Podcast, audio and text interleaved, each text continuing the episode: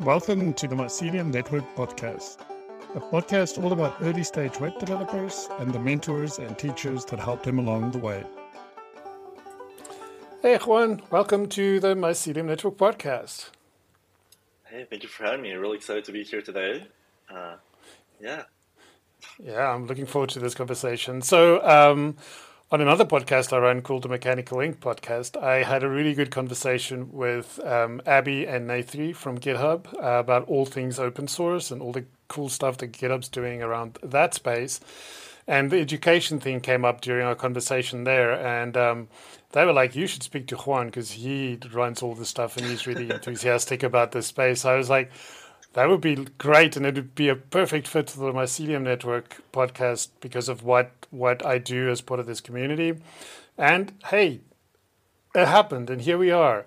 So I kind of let the cat out of the bag that um, you are from GitHub, um, but without saying anything further, I'm gonna give the floor to you and let you introduce yourself to everybody. Yeah, we're spoiling the news for for our listeners. Um, So my name is Juan Pablo Flores. I'm a senior program manager here at the GitHub Education team, where my job is to help students across the world to, you know, get uh, opportunities on open source, help them to build awesome communities in their campus through the GitHub Campus Experts program.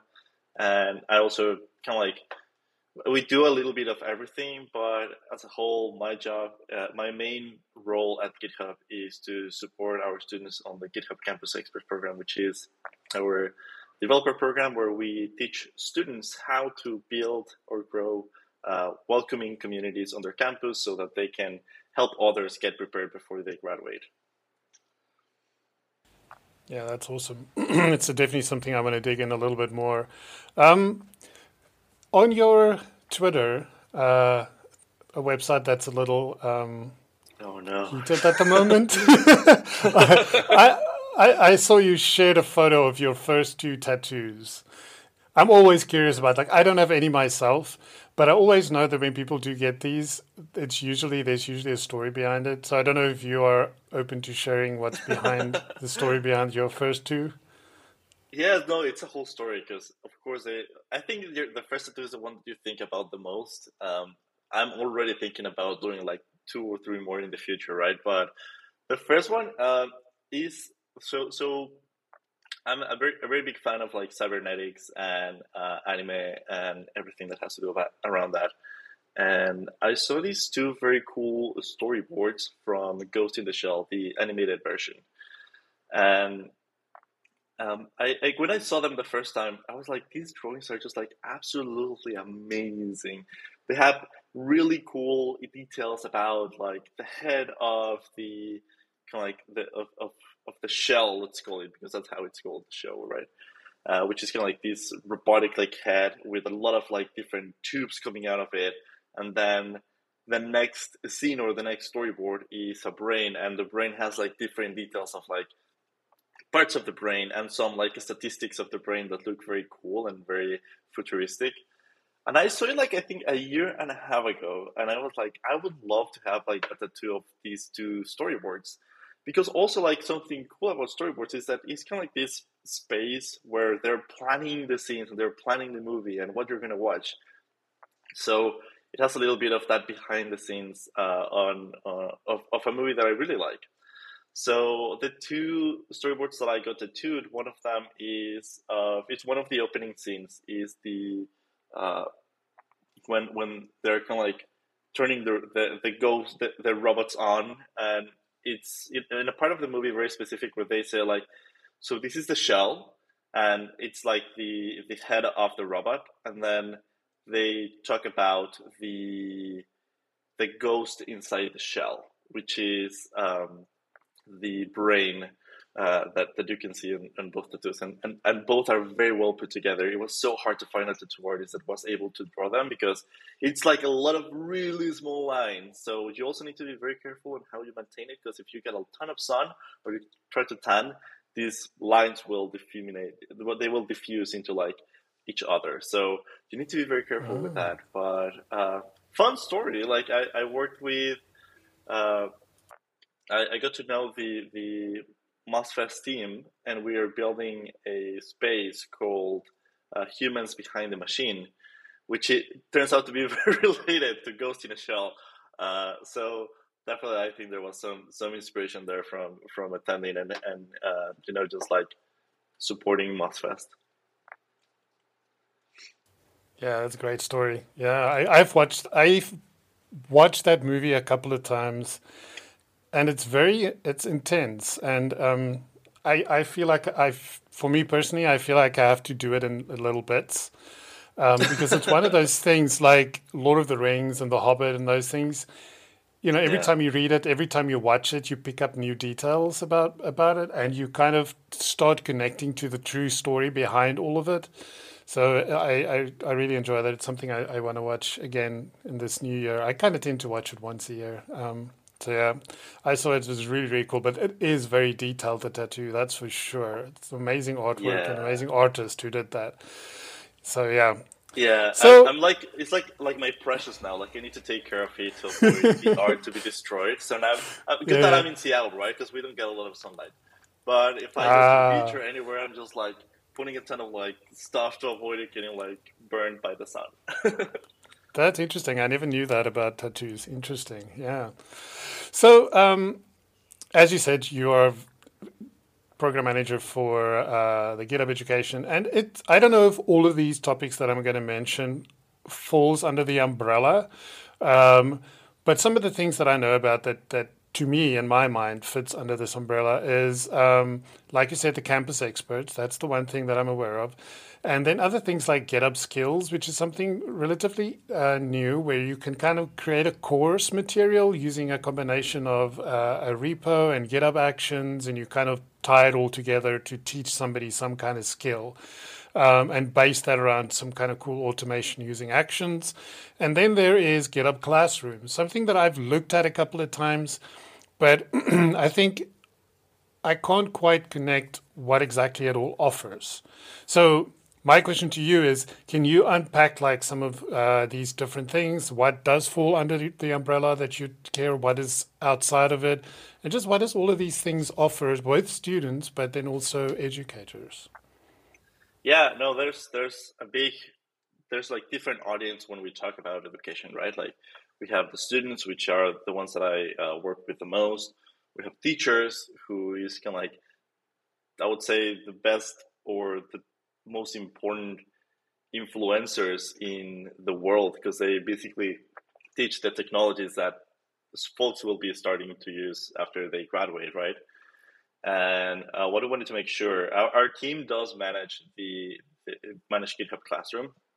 So uh, GitHub Classroom see look at it as a way that a teacher can improve the way that they manage their classroom. So probably when you were a student, uh, or in my case, I remember when I was a student, when I had to like work with code with code and and do like projects, I would need to kind of like take a USB and probably put my code on a USB and like do my stuff, and then kind of like working with my team was like absolutely awful because no one knew GitHub at that time. I mean, I, I don't want to say that I'm old though, but uh, it, it, it was not one of those things that you would learn uh, in in college to know how to work together, which I think is one of the most fundamental things that any developer needs to learn is how how do we work together with code.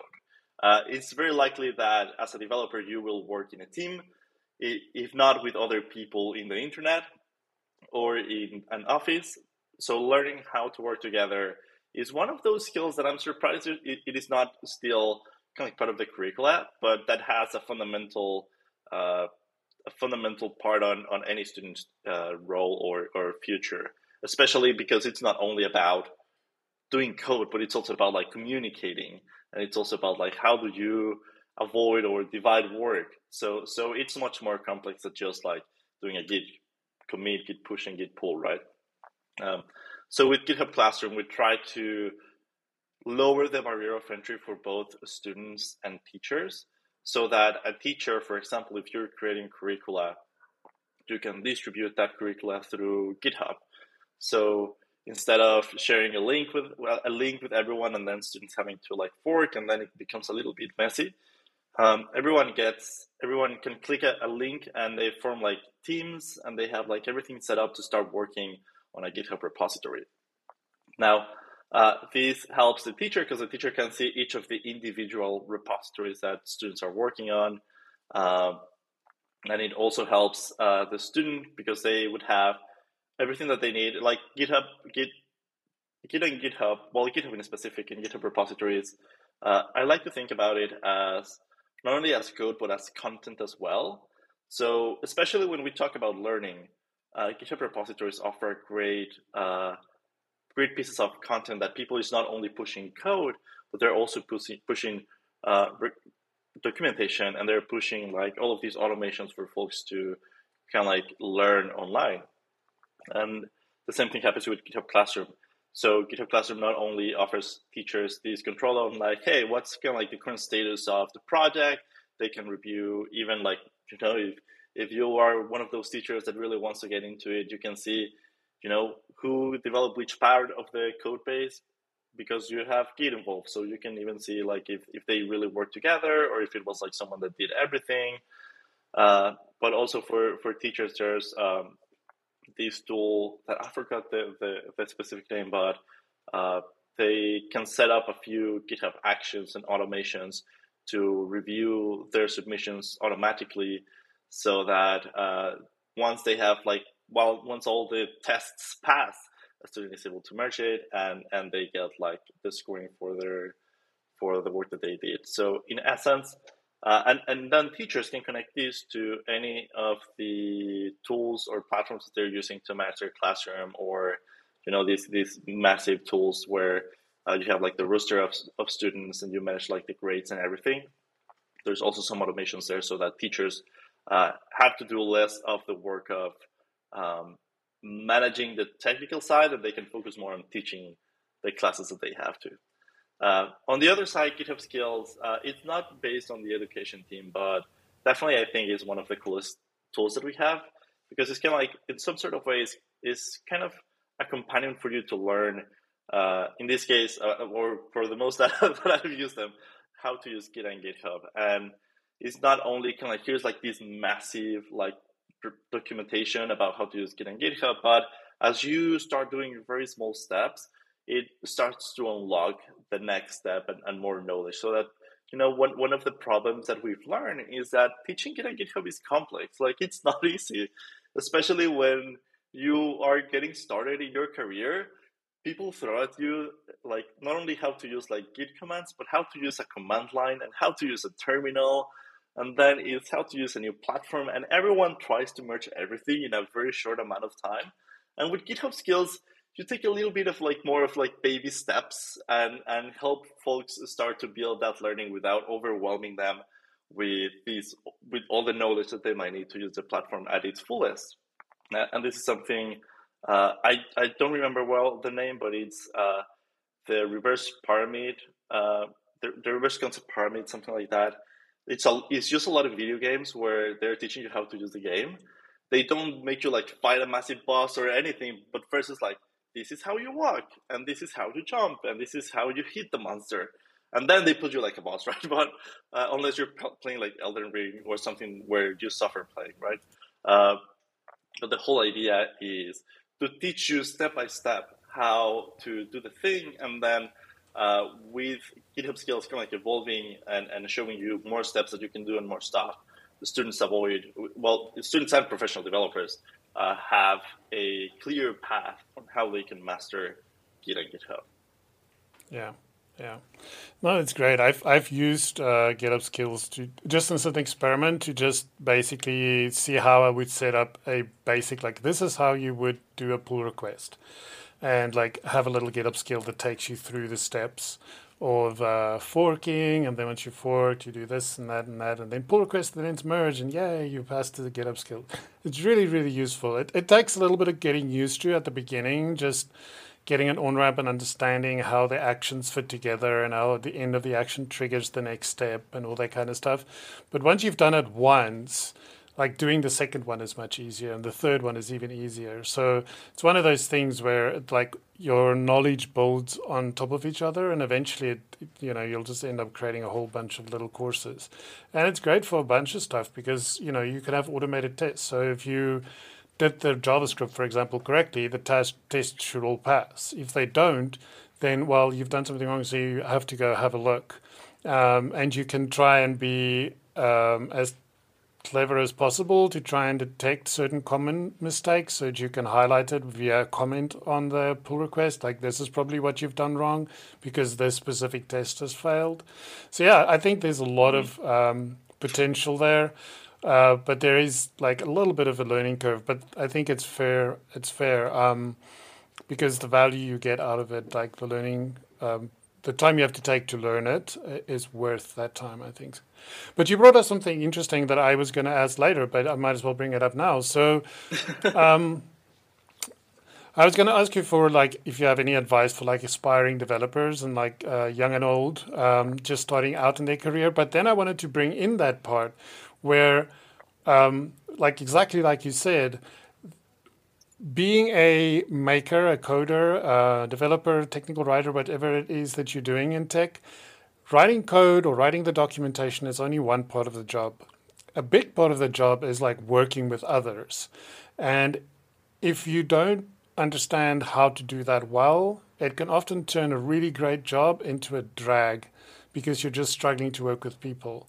Um, so I don't know, seeing that you also agree that that is something that's missing from curricula and stuff like that, what advice do you have for people starting their career? Like, what is the important things to think about?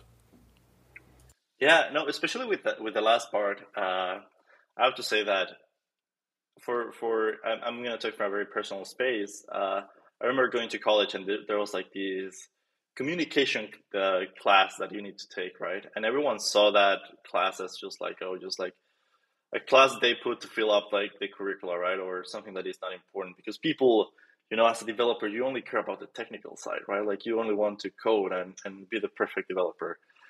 And unfortunately, that sense, I don't know if it happens in other countries. I know it happens a lot in Mexico, especially in the university that I went to. Um, but but I agree that you know one of the one of the biggest challenges that I found, and this is from my experience working with students from across the world, is that every culture has its very you can you can see culture in the communication style of a person. And what I mean by that is there are some cultures that are very open to work in public and share if they are finding a bug or if they are struggling with something. There are some other cultures that prefer to do that privately because they don't want to expose themselves or they don't want to get the attention from other people. There are folks that like very direct communication. So they they won't tell you like a very long hello, how you doing? I hope everything is doing great.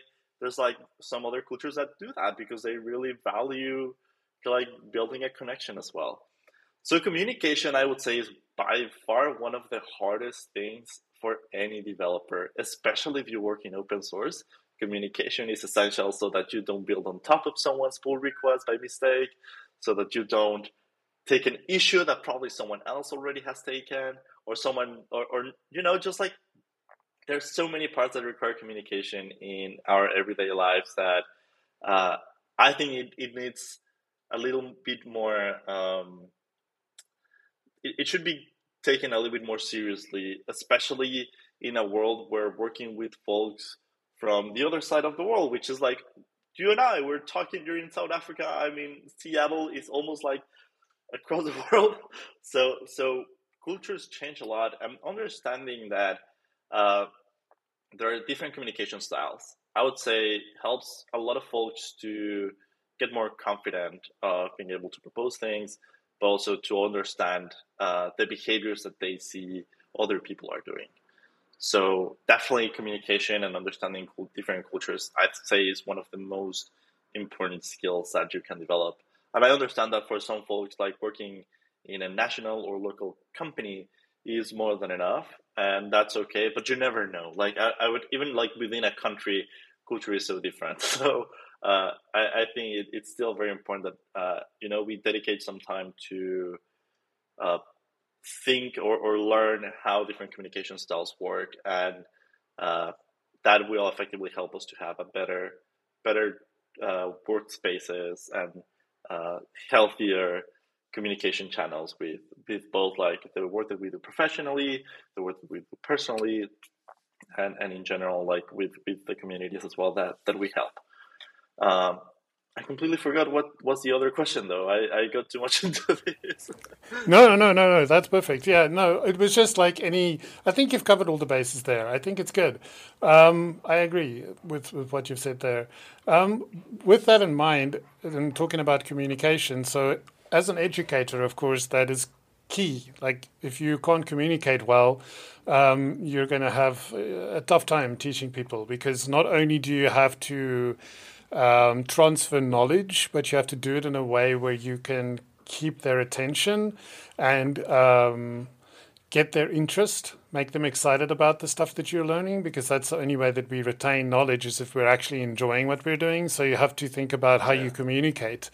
Um, so along those lines, there's so many ways to teach these days. Like we touched on GitHub Classroom, for example, we touched on the automated side of it, where it's you're kind of uh, mm, playing a game with a with against or not against with a with a machine learning thing like GitHub Skills. You know, it's like you're there, the human doing your thing, and there's a machine telling you whether you succeeded or failed and stuff like that.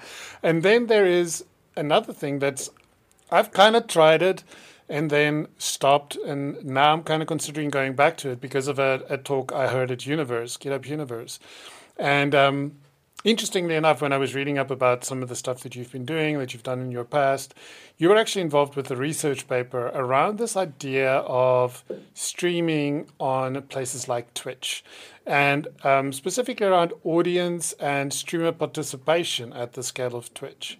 Um, so thinking about that, and I've heard so many people say that you know Twitch can actually be a great place to teach. Um, what do you think about that, and what advice and thoughts do you have around this whole idea of using a platform that most people won't even associate with this idea? Um, but do you agree that this can be a successful platform? And if so, do you have any like kind of advice for people that are thinking about doing this? Yeah, so Twitch that that research it was so such in a in a great time because it was like before the pandemic and I got this awesome opportunity to work with a lab uh, in West Virginia University and Carnegie Mellon to um, they were doing something called audience participation games, which is basically you know when you have an audience like on Twitch, how can you involve your audience to be part of something that they're watching, like you're consuming content, but at the same time you are building that content as well with the host. And this whole research came out of the Twitch Plays Pokemon stream, which happened like a few years ago. People had kind of like the control of um, the character on Pokemon. I don't remember which version, but basically, like anyone on the audience was able to send a, a message in chat, and uh, depending on the command that they sent, the character on the video game would do something. And uh, it was a bomb of an event to have like Twitch plays Pokemon. Like a, a huge community of developers came together. Uh, they normally would lose all of their items, so they would like release all the Pokemons and lose all the Master Balls or, and, and, and all the Pokeballs that they had. So it was hilarious to see it, but it was really interesting because you, you can analyze a lot of like human behavior uh, with these uh, with with these games, and you know, I think there was like this this item that you were not able to throw away uh, in the game, and the the audience took that as kind of like the relic, like the most important item, and they had like stories about the shell. It was a shell about the shell and how the shell uh, represents the game and represents what they were there for, and it was absolutely incredible how a community was built around that. Um, I think for for Twitch, Twitch has uh, it's, it's very interesting because I, I really like Twitch as a medium of learning. I think one of the challenges that Twitch has to become a learning platform is that it's very, very immediate, which means if you lose a show, you lose the content. So probably you won't be able to watch a replay around uh, Twitch. And that's what makes other platforms become so successful is that you can probably if you miss it, that's okay. But then you can watch you can watch the replay or you can watch the recording afterwards. And we Twitch, that happens, but unfortunately, like a lot of those uh, pieces of content gets get lost because Twitch has like these three days uh, VOD uh, time lapse. Uh, some some some some accounts will have that like unlimited though, but uh, the, this typical thing is like five to thirty days. So um, what we've learned through through this research, uh, my my job was a lot more on kind of how audiences work as you grow your channel.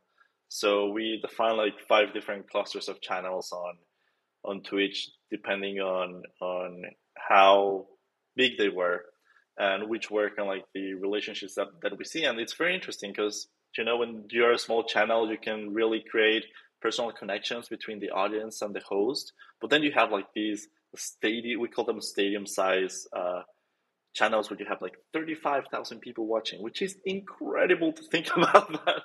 And and it becomes kind of like a stadium where, you know, it stops being like Juan and I don't know, Fer or whoever it is, and it's just like, hey Chad, how's it going? So it's like, oh, that's interesting. When do you become Chad and when are you like someone, right? So at the end our our thing was much more about how do audience and host relate and communicate uh, during these kind of like growth depending on where, where your channel was sitting on. In terms of education, uh, there's some really cool things that I've seen around. I've seen uh, that folks are, first of all, they feel less pressure to join a live stream, especially if you have guests. So if you're a streamer and you're like, hey, do you want to jump in and chat? People are more likely to jump in and chat than if you tell them like, hey, I'm making this YouTube video about XYZ. Do you want to jump in? They're like, oh, but I need to prepare because this is going to be recorded and this is going to be so so definitely there's a little bit more planning sometimes on on YouTube, um, and for for for learning, I think Twitch still has a long way to go. I, I I think it is a great platform for building great connections and building a community and bringing everyone together. Uh, a lot of folks are using these learning public type of streams where uh, you probably are learning some new thing and you stream yourself doing so. It's really cool because then chat kind of helps you out as well. If you're making a mistake, they will point that out in Twitch chat. But also, it's a little bit since it's not as formal as probably like the traditional education system. Some folks feel more enticed to participate. So if something funny happens, people take that opportunity to to kind of like jump into chat and, and engage. Uh, so I think it allows people to engage a little bit more and uh, really kind of like build a community around learning learning these type of things. Now, what I see a lot of streamers are doing is that they do the live stream and then they take the recording, edit, and then publish that on other platforms so that they can have this this content evergreen. And I think that's like the best move that you can do because then you feed from like the the other platforms audience back to Twitch and then you feed your Twitch audience back to these other platforms. So it's kind of like a very good cycle that I've seen has working really good, especially if you're interested in creating like content. Uh, doing that will really help you out to grow your channel really fast. Yeah, that's good advice. Um, yeah, it's interesting. Um, I'm definitely I'm definitely trying it again. Um, but I think what you've said here is interesting. Is maybe I, I think maybe it's just you have to rethink based on the platform uh, what you do, how you do things. Um, I like this idea where people think like because Twitch is a little ephemeral in a sense, it's more forgiving, and so people aren't so concerned about making a blunder on a live stream because they're like, ah, it's going to go away in a couple of days. It's fine. Um, whereas if it's something it's going to be, you know, to stay around forever. They might be like, I have to, like you said, be like really well uh, prepared for this so that I, you know, don't get called out because I said something that wasn't quite accurate or whatever the case may be.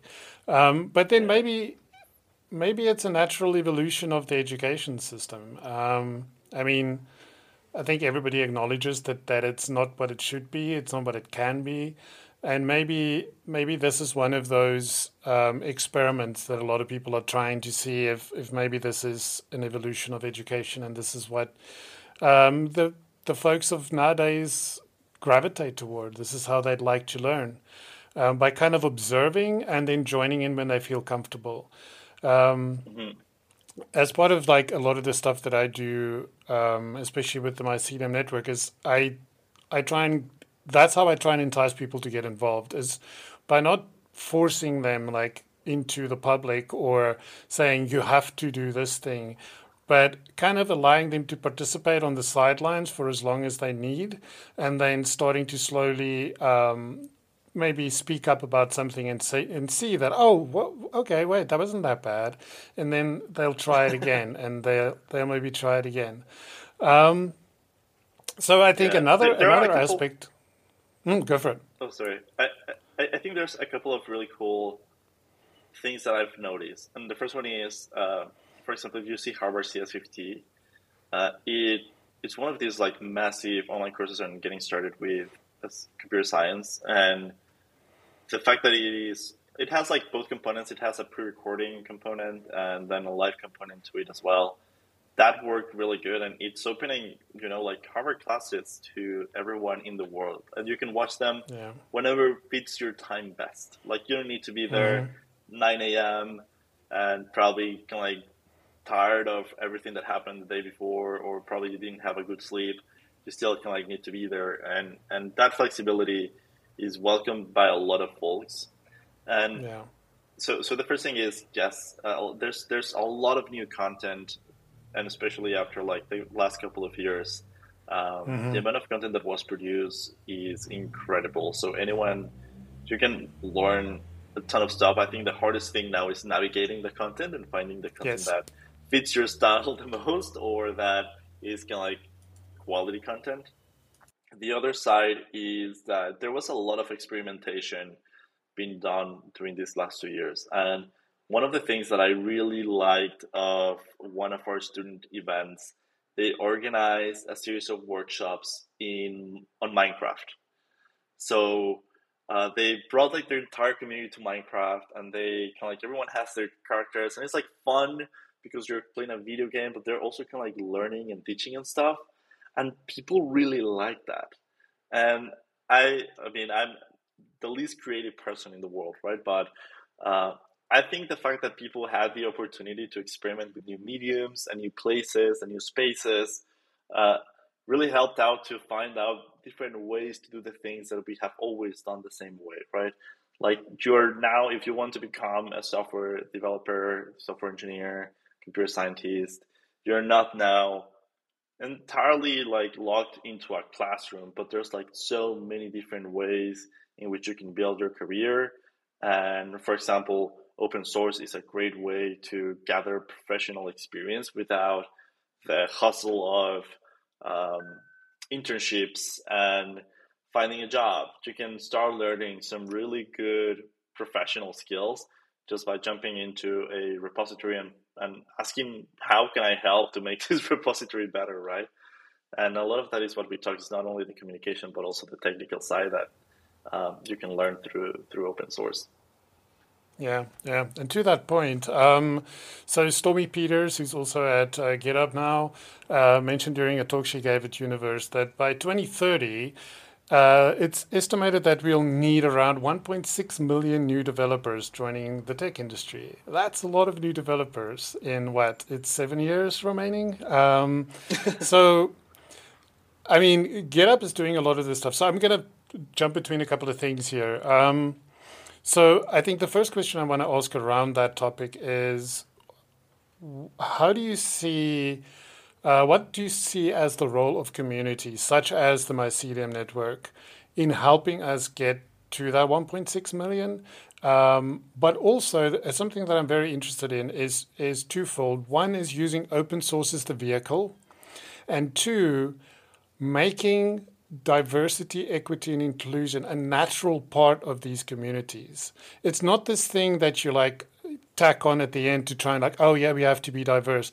It's kind of just naturally, it naturally just happens because of the way you communicate, maybe the platforms you choose. Um, I'd just love to, to, to hear your thoughts on on that whole big topic. Yeah, no, these are three big topics. Um, I think so so for for us, communities are fundamental at, at at GitHub, especially with GitHub Education. We do um, we do a lot of efforts with, for example, campus experts. Um, it's not only it's kind of like a very different type of program where you would normally see these uh, ambassador programs in the industry where it's like, oh yeah, teach uh, XYZ's like technologies. Uh, I think with campus experts, what we're trying to do is to be a little bit more uh, in depth on the role of communities, especially with student communities. And a big part of that for us is making sure first uh, is making sure that the student has all the tools and resources that they need to be able to build a successful community.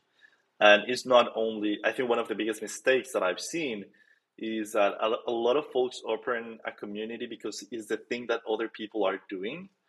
And and instead of that, we wanted to make sure that the students that are part of the program that they understand that a community is a tool that you can use to get X amount of people or a certain population to a specific goal. So instead of thinking of a community as the end goal of like, let's build a, I don't know, a, a water community because we want everyone to know about water, is like, is is a community the right tool to make sure that that happens, or is it just do you just need like a conference about like water and not a community?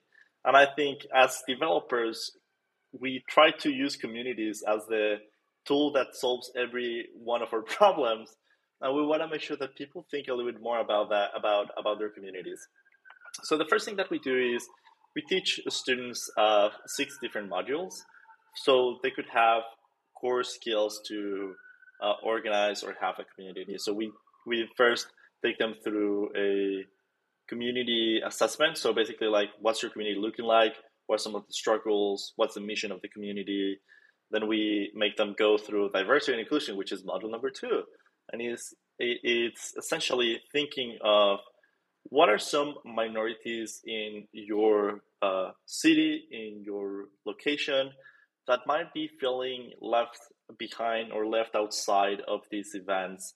And then once they analyze which are these communities, how can you make sure that they feel welcomed in your community? And how can you kind of like reach out to them or where can you find them so that you can do like an intentional effort to invite them and be part of the events that you're doing. And you know, I think I think these these two are kind of like very core components of the program because it's not only about you know let's do diversity and inclusion because it's what as you mentioned right? Like it's the last thing that we will care about or it's like what other people are doing but rather it's like who are some people in my university that probably don't feel welcomed uh, to or, to join these events. And that's very different in each country right? Like every every city has a different set of uh, groups that might not fit that they belong in tech. So it's not something that we as kind of like program managers can say like, yeah, you need to focus on this population because they are a minority. But rather we leave that to the student and we kind of like guide them into like really understanding who these populations might be so that they can then start kind of like planning how they can reach out to them, invite them, and make sure that they have um, a safe space for them to be to, to, to attend or to be or to you know just like join the event. Then we teach them about like how to do workshops how to give talks uh, we teach them how to um, talk about technical technical concepts in a much more easier way so that everyone can understand. And then at the end they do a community proposal which is basically the culmination of everything that um, that they have learned in the past five modules.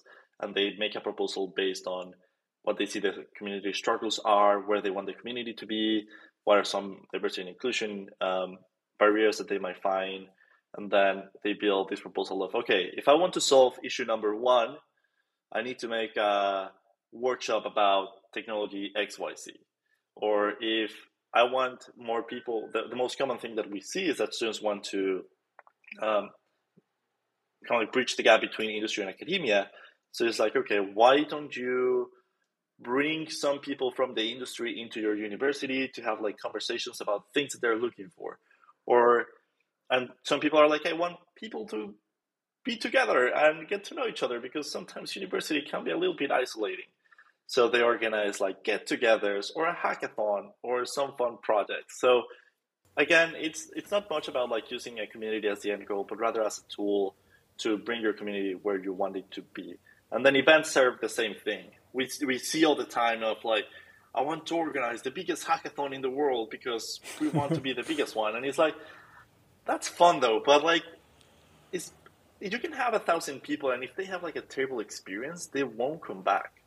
Why don't mm, you focus on like a smaller event where everyone has an absolutely crazy great amount of time so that they come back in the future or they have something cool to take back with them after the event finishes.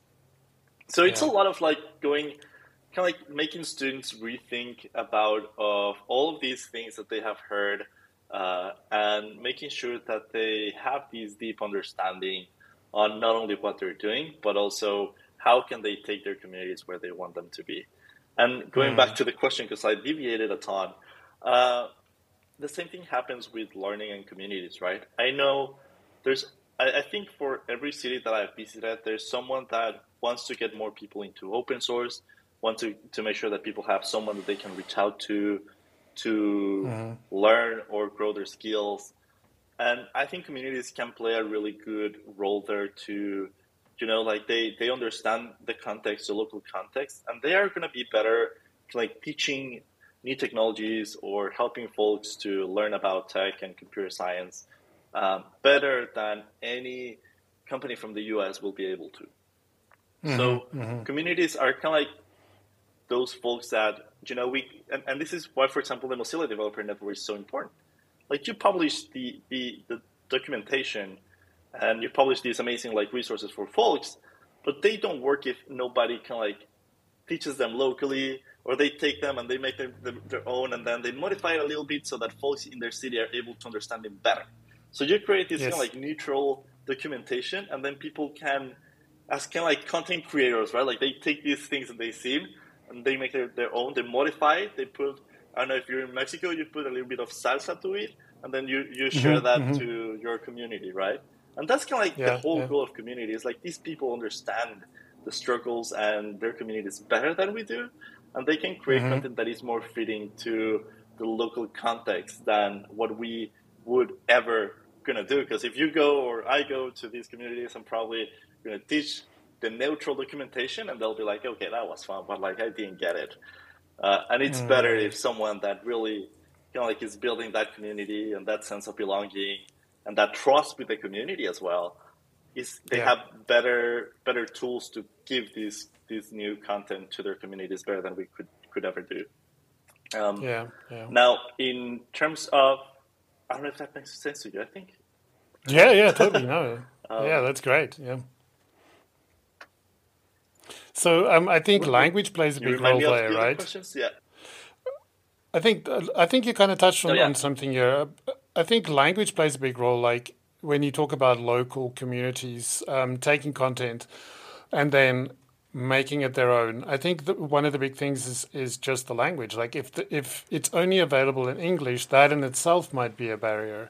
I think in the beginning you mentioned that um, like Git and GitHub and teaching that is GitHub less, but um, to some extent, but uh, Git more specifically uh, is often not taught at the beginning, and so um, we've actually seen that in a, in a group that you would think this is not a problem, it, has been the one big stumbling block. Like for example, at the um, Write the Docs conference in Portland, um, just speaking with these technical writers that that's their job is writing technical content. When you ask them what is one of the biggest hurdles to contributing to an open source project, say, for example, MDN Web Docs, they would say, Git. Honestly, I, am not sure how to use Git properly. I'm always scared I mess everything up. Um, I'm not 100% sure how the whole branching and pull request thing works, and that is why I really don't. Um, there are, of course, other factors as well. Um, that's cultural, and sometimes it's um, us maybe not yet creating as welcoming a space as we think we are. Um, that's also, but far and far and away, one of the biggest things is just this core thing. And I think if you're in that community, you will understand that much better than somebody looking from the outside.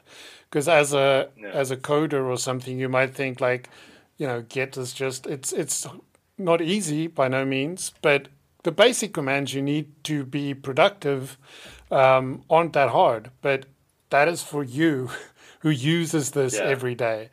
For somebody who that is not core to doing their job, it's a different story. And I think that plays into the spoken language as well. Yes, language and, and I think well, this is a very uh, we can nerd about like documentation and stuff for like ages, but um, there's one thing that I I, I met uh, Rachel Lee Nabors. Uh, she is absolutely mm-hmm. amazing. And we were talking about this because we were going through the same struggle of like we want to make sure our documentation is accessible to everyone, but it's so mm-hmm. hard because of like maintaining one piece of documentation in English is hard, and then you try to yeah. translate everything into multiple languages, it becomes absolutely unmanageable. So, especially mm. if you have a small team, right? Uh, if you have yeah. like a thousand yeah. person team, like congratulations, and it's great to hear there's like such teams. But what she mentioned, and I think this makes a ton of sense, is that one of the best tips that she can do. First of all, yes, communities play a good, a, a massive role there. Uh, but the second thing is making sure that your documentation is easily translatable by machine, which means okay. a lot of folks would click the Google Chrome or kind of like Firefox, uh, kind of like auto translate uh, tool to get the documentations mm-hmm. on their own language. So making mm-hmm. sure that that translation is a quality translation and making making your documentation easily translatable by a machine plays a better role than redoing your whole documentation in a different language. Um, mm, mm. So, so there. I mean, I this is going to be a little bit of not me thinking of me product maintaining, like thinking of product and documentation as a product is like maintaining languages is so hard, so expensive, and uh, it really requires a lot of resources. Uh, if you don't have the team to be able to do so, what you can do mm-hmm. is to make sure that it is translatable by a machine and that it makes sense after the machine translated translates it. Mm-hmm. Mm-hmm. mm-hmm. Do you think that is simply um, avoiding stuff like jargon, avoiding um, not spelling out acronyms uh, before you actually start using them? Do you think those are the kinds of things that you would do? Yeah, no, totally. I think there, there's. I mean, I'm not an expert in documentation, unfortunately. I, I would love to, um, but there's mm-hmm. very small, and I think this has been best practices on documentation writing for a long time that really help out the algorithm to make the translation the best. Yeah, yeah, yeah. No, I, I, I would love to get somebody um, on here to talk about just. I, I spoke with Chris Mills, who's been doing technical writing for a very long time, but it'd be interesting to talk to like maybe two or three technical writers on on one of these episodes and just because I think it's so critical to have good documentation, um, especially for open source projects. I think some of the most successful open source projects are successful because their documentation is so good. I knew I know one of the reasons Vue.js got such a big um, fan base in China as opposed to React, which the rest of the world seems to have chosen as their framework of choice is because the documentation for Vue is available in Chinese from the get go because Evan You uh, is from China originally, and so it was important for him to ensure that that documentation is available in Chinese because he knows how important that is to people in China. Um, so it's interesting, um, and and I mean for myself as a as a developer and a maker, if I want to use your tool or your framework or your whatever, if your documentation is terrible, then that is definitely the first place where I'm gonna probably see if there's an, another option available yeah. um, that has good documentation. So I think it's it's something that's critical to understand well, and then to understand how to write this, like you said, so it is machine translatable in a efficient manner. So it doesn't translate in a way that it no longer makes sense. Like you read it in Spanish yeah. and like. Yeah, I'm not exactly sure that's what they were trying to say here, and you kind of have to switch back to the English version. That's really good. That's interesting. I I haven't thought about it from that way. That's really yeah. interesting. And also, like as, as an open source maintainer, uh, making sure that your documentation is clean and understandable helps you onboard more folks into using your tools. So mm-hmm. it also ends up benefiting you in terms of like how many people are using the tools. If that's kind of like the goal of you, you creating like the project, right? Um, mm-hmm. So mm-hmm. I think for for a lot of a lot of like the research that we've done with open source projects, thinking like how why why is it like some sometimes hard for some folks to uh, use open source every day is because onboarding to using like these tools sometimes is a little bit hard for for some folks that either like they're changing their careers or uh, they're just getting started and they hear about like XYZ technology, but they don't understand like the onboarding. Unfortunately, like people leave really fast. Um, and talking about open source uh, and, and open source for learning, I think so. So some of the research that we've done in the past is for for us. I think internships are awesome, but unfortunately, not everyone has access to an internship close to them. Uh, internships are still very geolocated to the US, Canada, and Europe. Um, there's some in India that are starting, which I think is amazing. Uh, but unfortunately, like outside of these regions, it's really hard to get into an internship. Either you will need to apply to the company and then see if they will offer you a visa to be able to work during the internship, which that opens like a whole different kind of worms. Um, or you would need to find other ways in, in which you can gain experience. And at the end, that's like the whole goal, right? Like we want to make sure that folks get this experience of being out there and, and learning how things are done outside of the academia before they graduate, because it's really valuable for them and for the industry. At the end, um, at the end, something that we've learned is if just by by supporting like student developers, we help the whole industry. Like if you, we make sure that folks before they graduate, they come with more experience and with better tools and and better I don't know classes, the whole industry like levels up as well. I mean, it's it's it's, it's in a long term. It's not going to be immediate, but definitely it's worth making the investment to help the next generation to have everything that they need to be awesome. On the other side, um, I, I think open source is very democratic on the way that it works. So, uh, you know, any as, as a student, you're able to go to any open source repository and uh, see what are some of the issues that are open and explore kind of like the technology.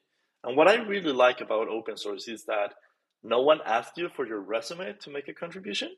Like it would suck if you would have to be like, oh yeah, here's my experience on this type of projects these are some contributions that I've made, and this is why my pull request should be the one that you accept.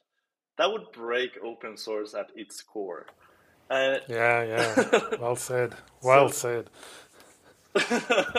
so, uh, open source offers a very democratic entrance for everyone to make these contributions and start gaining more um, experience with how code is built.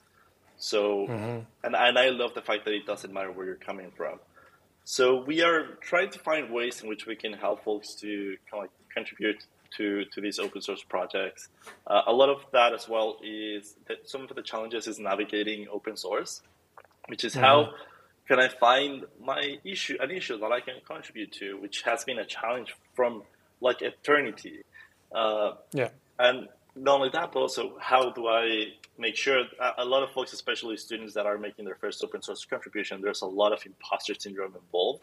Mm-hmm. Of you have like the code that probably, like probably the, the maintainer or the contributors are looking for, students really doubt themselves of like if this is some valuable piece of code.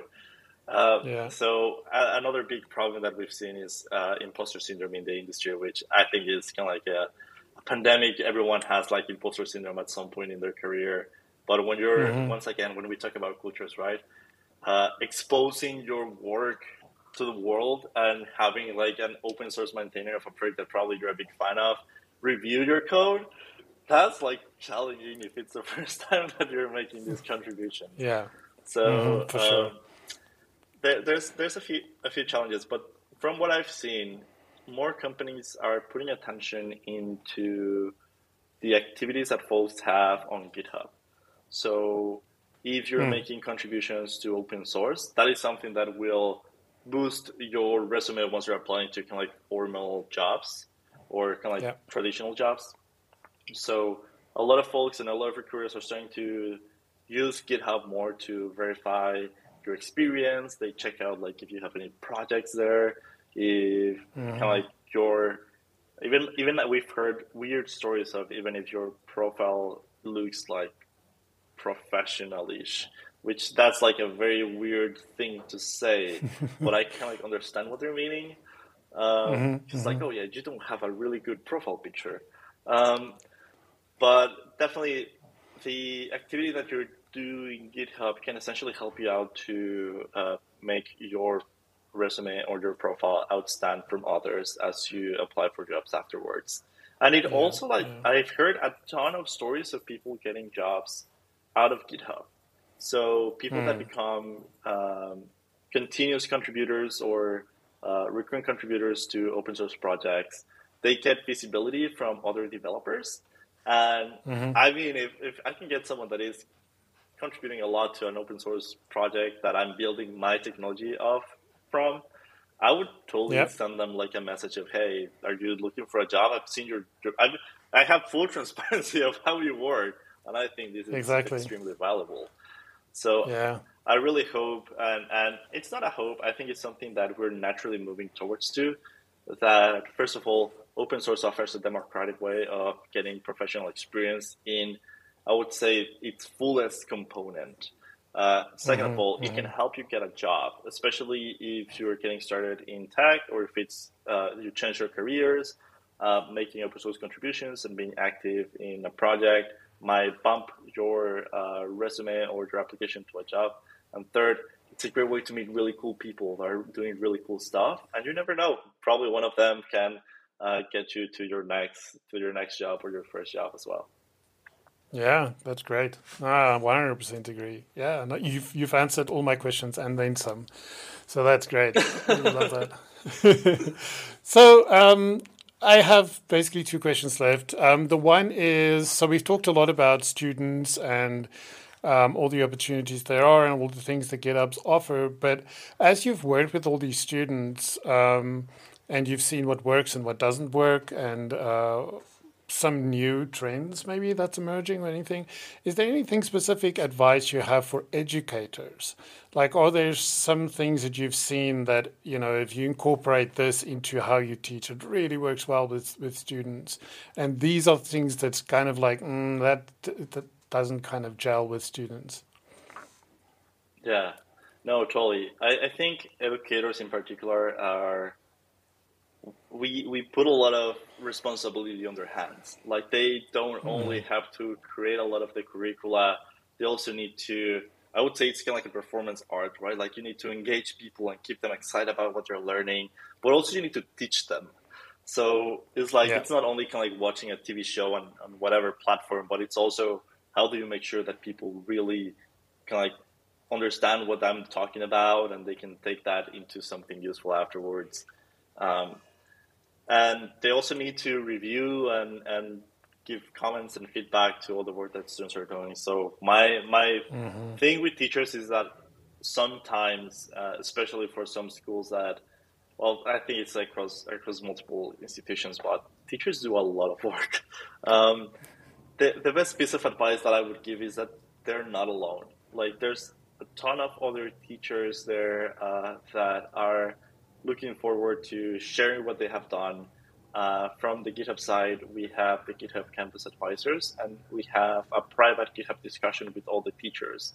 And it has been really oh. cool because they share some of their resources. So, for example, if a teacher has done an intro to algorithms and data structures course on GitHub, they will mm-hmm. share. Sometimes they will share, depending on the college, because some colleges really kind of like protect their their uh, property. Yeah but mm-hmm. some of them are very cool and they share their resources with other teachers. So if you're giving the same class, you already have the content. So you only need to wor- to, to, to worry about the performance part of your job. Um, yeah, yeah, On the other side, I think uh, there's very small things that you can do to make sure that people really uh, engage with your classroom. In our case, I know it sounds like it's not a lot, but we with GitHub, you're able to, if, if you reach out to GitHub, please do if you're a teacher. We would love to help you. But uh, we send like a, a swag bag to teachers with Mona stickers and we, well, Octocat stickers. Mona is our, our mascot for folks who probably haven't heard that before. Uh, we send them like cheat sheets and a lot of other resources that they can use while they're teaching. Um, and it turns out that the impact of these small resources, like the cheat sheet, is by far one of the most used tool because you have like mm. all the mm. Git commands that probably you will be using in one single piece of paper. And it's kind of like these very small things when we support students that do a ton of impact on their on, on their experience um, managing classrooms. And yeah. uh, so, so reach out to us. We would love to help. And you know, I think the most important is that you're not alone. There's a lot of other teachers that are in the same um, journey as you are. If you're just getting started, I would recommend reaching out and talking with teachers that have more experience, learning from them. Um, and you know, I think there's there's some really some some great resources there for teachers to take. Uh, and yeah, I think I think as as a whole, you have a very important job. Like you're preparing the next generation, and uh, want to make mm-hmm. sure that you have all the tools that you need to do that the best way possible. And um, you know, from from stories from campus advisors, we've heard some really beautiful stories of, you know, for we, we have help. Uh, I, I am talking about Mexico a lot because I'm from Mexico, so uh, I have mm-hmm. really good kind of communication with them. But we sent kind of like a swag pack to a teacher in an indigenous school in Guerrero, which indigenous schools unfortunately are very under resourced in the country. So, mm. uh, and for them, like the fact that they got like the stickers and the cheat sheets was like life changing for the students. Like they were very excited about the classroom afterwards. They were really yeah. engaged with with the teacher, and the teacher has like I don't know, huge round of applause to to that teacher because he is teaching like a technology that is in another language to folks that speak in one of the multiple indigenous languages in in the country and they're building some absolutely amazing things and they always send us they send us like a photo every every quarter of like a project that they built and you can always see like the students with like their GitHub stickers and feeling very proud of that. And mm, and I think that's like a super heartwarming story. Um, yeah. But but yeah, it's like the small things count a lot. I think with with teachers and you know there's been a lot of movement in the last two years of how we teach, and this is like mm-hmm. the right time for it, for us or, or, what we've noticed as well is that this is the right time to reconnect with the students. Uh, especially if you're if you have the ability to have them there in person. It's a great time to reconnect and really build these these trust relations with with students. Uh, teaching yeah. is being a teacher is much more than just like teaching. You're like a psychologist, a therapist. You are everything, content creator. Uh, so you know, we I don't know. I, I'm just like very astonished with everything that they do. Yeah, that's beautiful. Well, this was awesome. And there's so many good things shared here. I only have one closing question for you, and that is what is the best piece of advice that you've ever received? Uh, I think the best piece of advice that I've received is um, it's a it's a great question. I think uh, so. So I'm gonna give some context because like I was building like before I joined GitHub, I was building like a hackathon league in Mexico, and mm-hmm. it was so hard because it was when hackathons were not like a thing. Uh, so we, when we went to like sponsors, our companies to sponsor us, they were like, "Oh, but what's a hackathon? Are you gonna hack the bank?" And which I I will laugh at that right now, right? But at that time, it was like, okay, I I expect that they don't know what this is all about, and it was so hard. It was so hard to uh, raise funds to do the work that we wanted to do. And a friend of mine told me that uh, uh, if it was easy, anybody would be able to make it. And it's like you know when when you're going through through some hardship on your job or your work or something, it's like you know if you're one of the few that has the ability to do it, it's because like it's not it's not easy. Like it's gonna be challenging sometimes to to do the work that we do. And I think that for me was like, yeah, that that makes sense. Like it's we're the first ones doing that. We're doing that at the time. Uh, people have tried in the past but didn't work out successfully. And I was like, okay, that that do make sense. Like, um, so yeah, I think that's that's my my best piece of, of advice. Yeah, that's great advice, and it, that's for sure. Um, you can see it everywhere. Nobody wants to be the first because it's hard to be the first to do something. Yeah. Um, if, even if it's just a variation on what somebody else has already done, it's always hard to be the first one. Uh, you, you see it in in uh, these online conferences. Like the chat is really quiet until the first person posts the "Hey, welcome everybody," yeah, and then right? suddenly it starts rolling. So it's like that thing, like everybody finds it hard to be the first. So if you're the first to do X in your community or in your country, then know it's going to be hard, but it's probably going to be worth it at the same time. So I think it's great advice, and yeah, people should definitely take that to heart. Thanks so much, Juan. This was a wonderful conversation. Um, I'm so glad this happened, and I'm so excited to share this with the community. Um, have a wonderful rest of your day, and um, speak to you soon. Talk to you all soon. Have a good one. Thank you for listening to this episode of the Mycelium Network podcast.